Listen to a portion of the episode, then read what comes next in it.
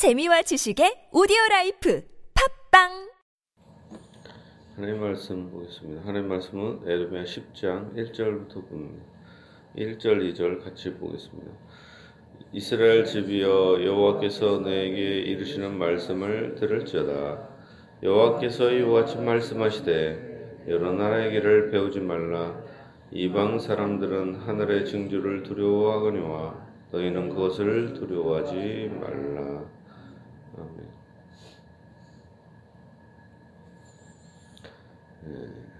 2절입니다. 여호와께서 말씀하시는데 여러 나라의 길을 배우지 말라. 다른 나 배워야 되는 것들이 있고 배우지 말아야 되는 것들이 있어요. 그런데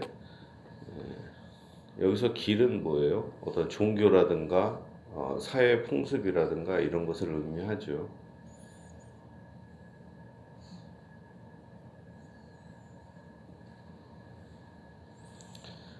이방 나라들은 하늘의 징조를 두려워하거니와 너희는 그것을 무섭 두려워하지 말라. 어, 이스라엘 사람들, 유대인들은 오직 하나님만 두려워하죠. 하나님만 창조 주시니까 진정한 세상의 신들은 다 헛것이고 다 마귀에 불과합니다. 그러나 우리가 믿는 하나님은 참되신 하나님이시다. 뭐 전능하신 하나님이시죠. 그리고 뭐 하늘에 징조들이 있잖아요. 뭐 타로라든가 그 다음에 뭐 점이라든가 그 외 수많은 여러 가지들이 많아요. 근데 그런 건 뭐예요? 1월 성신, 뭐 태어난 날, 뭐 이런 걸 다 따져서 하는 거잖아요. 맞냐? 맞을 수도 있고 틀릴 수도 있고.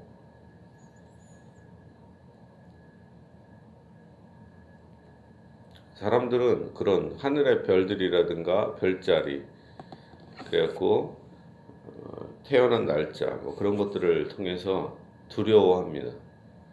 옛날에는 또 그게 되게 심했어요. 왜냐면 하늘을 연구하면서 예, 하늘의 그 별자리라든가 그런 모든 것들이 운명이 결정되어 있다. 이런 결정론적으로 생각을 했어요. 근데 아직도 그런 거에 빠져 있는 사람들이 지금도 있죠. 근데 그것은 이제 잘못된 것입니다. 원래 이제 하늘을 예전에는 사람들이 연구를 했는데 태양과 달과 별을 연구하는 이유가 왜 그래요? 그 위치에 따라서 우리가 농사를 짓는다거나 그때는 잘 모르잖아요. 그러니까 그 태양의 위치, 달의 위치, 별의 위치를 통해서 아 지금은 봄이구나. 지금은 이 정도에서는 뭐 씨를 뿌려야 되고 지금 이, 이 날에는 동지다, 뭐 하지다, 뭐 이런 거 있잖아요. 그런 것들을 다 왜 그래요? 다 농사 짓기 위해서. 또 뭐 그런 것들을 계절의 변화를 정확히 예측하기 위해서 사실이 별자리를 통해서 예측이 되잖아요. 날짜라든가 이런 달력이. 그래갖고 이제 달력을 쓰죠. 달력. 달력이 뭐요? 원래 그 농, 농사 짓기 위해서 그런 것들이 쓰는 거죠. 근데 그 미래를 그 예측을 하는 거죠. 어느 정도. 근데 그 예측이 자연적인 예측이지 그것이 사람에 관련된 예측은 아니란 말이에요. 근데 그것을 사람의 운명까지도 점치는 쪽으로 가는 거예요. 뭐 동진이 뭐 하진이 뭐 수많은 것들이 있는데 그런 것을 이 시, 인간의 운명까지도 결정하는 걸로 이게 천문학을 그렇게 연구를 해버리면 점 그걸 뭐라 합니까? 천문학이라고 하지 않고 점성술이라고 하는 거죠. 별자리 연구를 인간의 운명과 결합시키고 날짜와 결합시키게 되면 그것이 타락하게 되는 거죠. 그러니까 학문도 타락할 수 있다.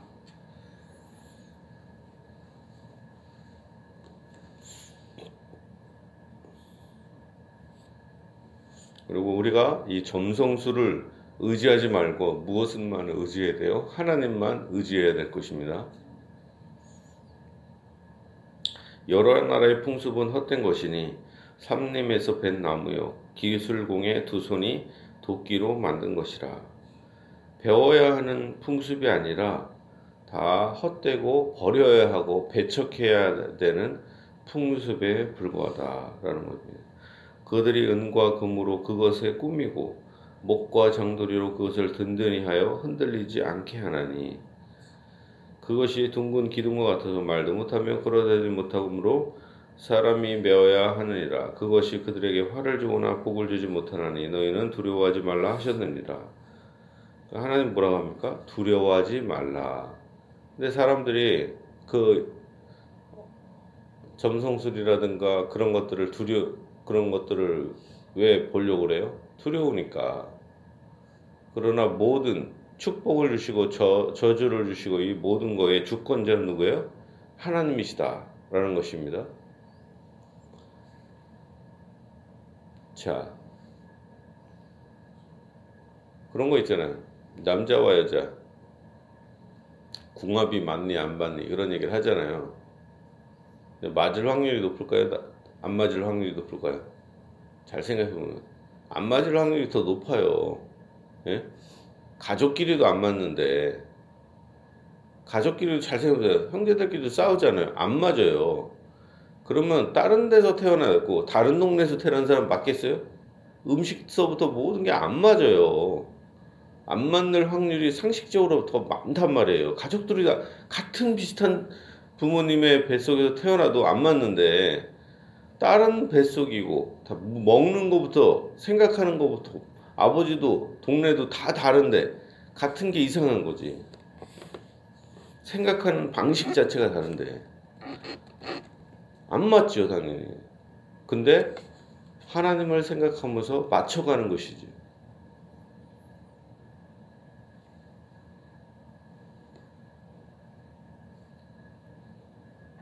너희는 두려워하지 말라 하셨느니라. 여호와여 주와 같은 이 없나이다. 주는 크시니 주의 이름이 그 권능으로 말미암아 크시니이다. 하나님은 크신 분이시고 그의 이름도 권능으로 말미암아 크신 분이십니다. 이방 나라들의 이방 사람들의 왕이시여 주를 경외하지 아니할 자 누구리이까? 하나님은 유대인들의 왕만이 아니라 이방인들의 왕도 되십니다. 기독교의 하나님이 아니라 모든 세상의 하나님이시 하나님이 우리가 섬기는 분이십니다. 이는 주께 당연한 일이라 여러 나라와 여러 왕국들의 지혜로운 자들 가운데 주와 같은 이가 없음이니이다. 그들은 다 무지하고 어리석은 것이니 우상의 가르침은 나무뿌리라. 다시스에서 가져온 은박과 우바스에서 가져온 금으로 꾸미되 기술문과 은장색의 손으로 만들었고 청색 자색 옷을 입었나니 이는 정교한 솜씨로 만든 것이거니와 예, 우상들은 뭐 만들고 막 그러죠.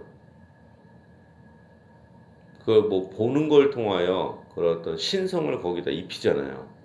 보이는 사람이 보이는 거예요. 교회도 타락해서 뭐 스테인드 글래스라든가 이런 데다가 자꾸 뭔가 예수님의 모습을 그리려고 그러고 뭔가 그려서 하려고 하잖아요. 그러다 잘못된 것입니다. 사실은. 그리고 뭔가 보려고 그러고. 근데 그거는 잘못되었다. 다 헛된 것에 불과한 것입니다. 오직 여호와는 참 하나님이시요 살아계신 하나님이시요 영원한 왕이시라. 하나님은 어떤 분이에요? 살아계신 분이시고 영원한 왕이시다. 살아있는 하나님을 그런 헛된 것으로 만들면 돼요, 안 돼요? 하나님은 무한하신 분인데 그런 보잘 것 없는 것으로 하나님을 그리면 안 되는 겁니다. 그 진노하심에 땅이 진동하며 그 분노하심을 능히 감당하지 못하느니라. 너희는 이같이 그들에게 이르기를 천지를 짓지 아니한 신들은 땅 위에서 이 하늘 아래에서 망하리라 하라. 하나님은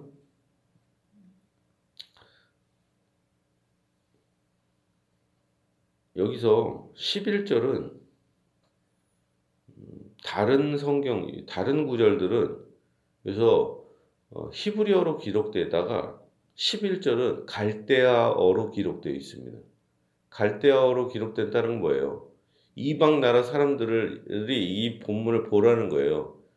야, 너희들 천지를 짓지 아니한 신들은 다 멸망해라.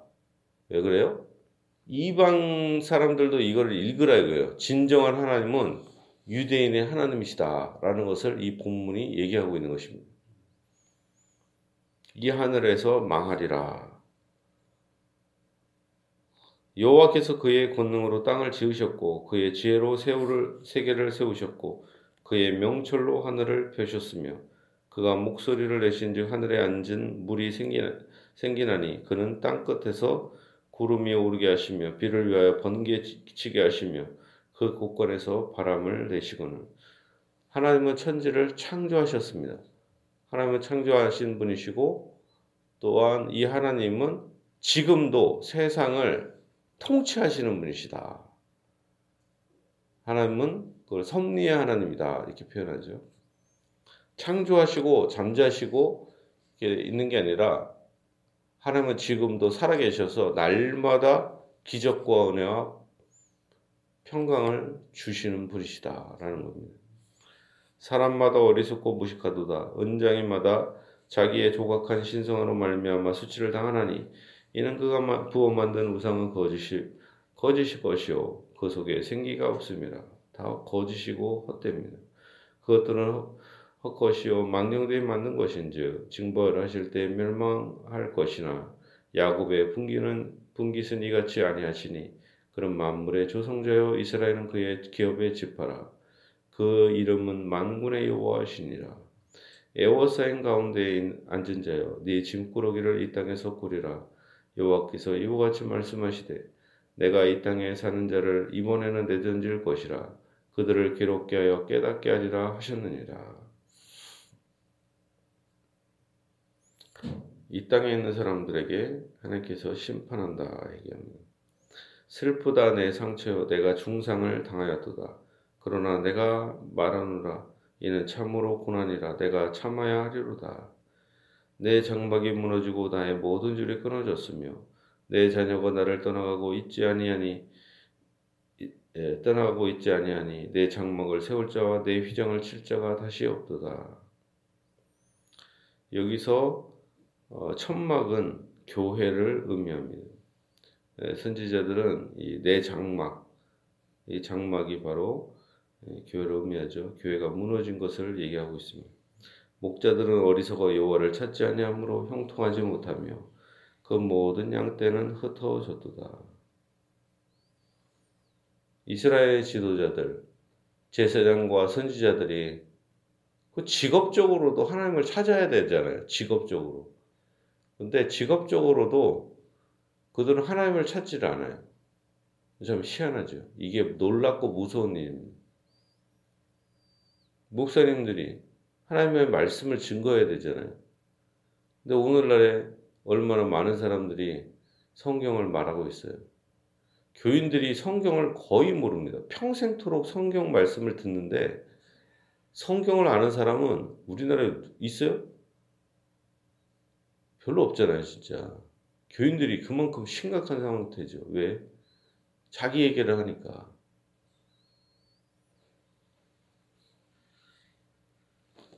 그때나 지금이나 하나님을 잘 선포하지 않고 양떼가 흩어지고 한국에 있는 수많은 교인들이 성경을 모르다 보니까 성경 공부하다가 타락해요. 잘 생각하면 참 신기하지 않아요? 성경 공부를 이단에 가서 배워요. 목사들도 그럽니다.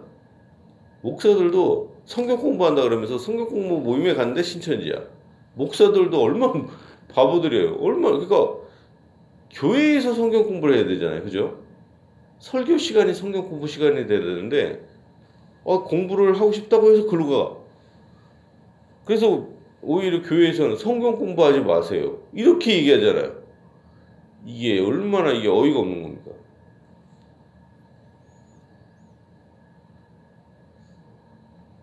자, 22절입니다. 들릴지어다 북방에서부터 크게 떠드는 소리가 들리니 유다 성읍들을 황폐하게 하여 승량의 거처가 되게 하리로다. 하나님을 찾지 아니한 민족을 향하여 하나님께서 심판하십니다. 여호와여 내가 알거니와 사람의 길이 자신에게 있지 아니하니 걸음을 지도함이 걷는 자에게 있지 아니하나이다. 이 말씀은 마치 잠언이나 전도사와 같은 말씀이죠. 이 말씀은 외울 만하죠. 우리의 길이 우리에게 있나요? 아니다. 우리를 지도하시는 하나님께서 우리를 축복하시고 인도해 주셔야 우리 길이 온전합니다. 그러니까 우리가 우리의 모든 걸 주님께 맡겨야 합니다. 그리고 오직 주님만을 의지할 때 거기에 축복이 있는 것입니다. 우리의 모든 걸 주님께 다 맡겨버려야 됩니다. 여호와여 나를 징계하옵시되 너그러이 하시고 진노로 하지 마, 마옵소서 주께서 내가 없어지게 하실까 두려워하나이다. 이 민족이 얼마나 악합니까? 그렇지만 우리를 이렇게 여러 가지 징계를 하시지만 불쌍히 여겨달라 너그러이 하시고 진노로 하지 말라 이게 합니다. 지금 지금 에레미야 선지자가 이스라엘을 대표해서 유대를 대표해서 이렇게 기도하고 있는 거죠.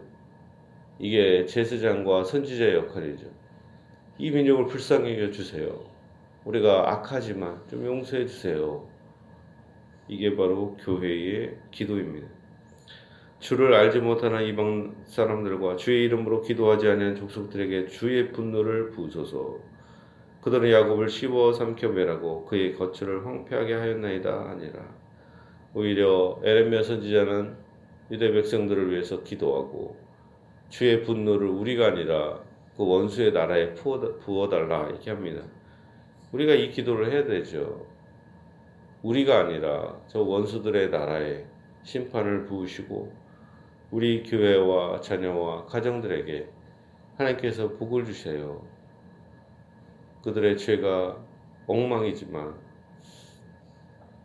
삶의 엉망이지만 주께서 불쌍히 여겨달라. 그들의 믿음 없음을 용서해 주시고 그들의 죄를 용서해 달라. 우리는 주 앞에서 항상 죄인에 불과하다. 우리 교회의 필요한 게 뭡니까? 죄의 사함이죠. 그리고 또한 주께서 우리를 인도하시는 것입니다. 우리가 다른 사람을 율법대로 정죄하고 법대로 합시다 해봤자 자기도 거기에 반드시 넘어집니다. 왜? 우리는 율법을 다 알지도 못하고 완벽히 지키지도 못해요. 욕심내지 말라 한다고 욕심을 안 내나요? 욕심을 낸단 말이에요. 그럼 뭐예요? 숨겨진 죄에 의해서 우리가 넘어집니다. 우리가 주 앞에 나아가는 것은 내가 잘했기 때문에 율법을 지켰기 때문에 복받는 게 아니라 주의 은혜로 주의 불쌍히 여기심으로 복을 받는 것입니다. 진실로 여러분들이 주의 예수님의 보혈의 죄사함의 은혜와 진실로 여, 그 성령의 은혜로 여러분이 복을 받기를 바랍니다. 그리고 여러분의 모든 것들을 다 주께 맡겨버리고 주 하나님께서 아버지가 되어 주셔서 또한 선한 목자가 되어 주셔서 여러분을 인도하시고 축복을 넘치게 주시기를 바랍니다. 진실로 걸음을 지도하는 것 내가 걷는 게 아니라 하나님이 그 길을 인도하신다. 여러분의 길을 인도하시고 축복을 주시기를 예수님의 이름으로 축복합니다.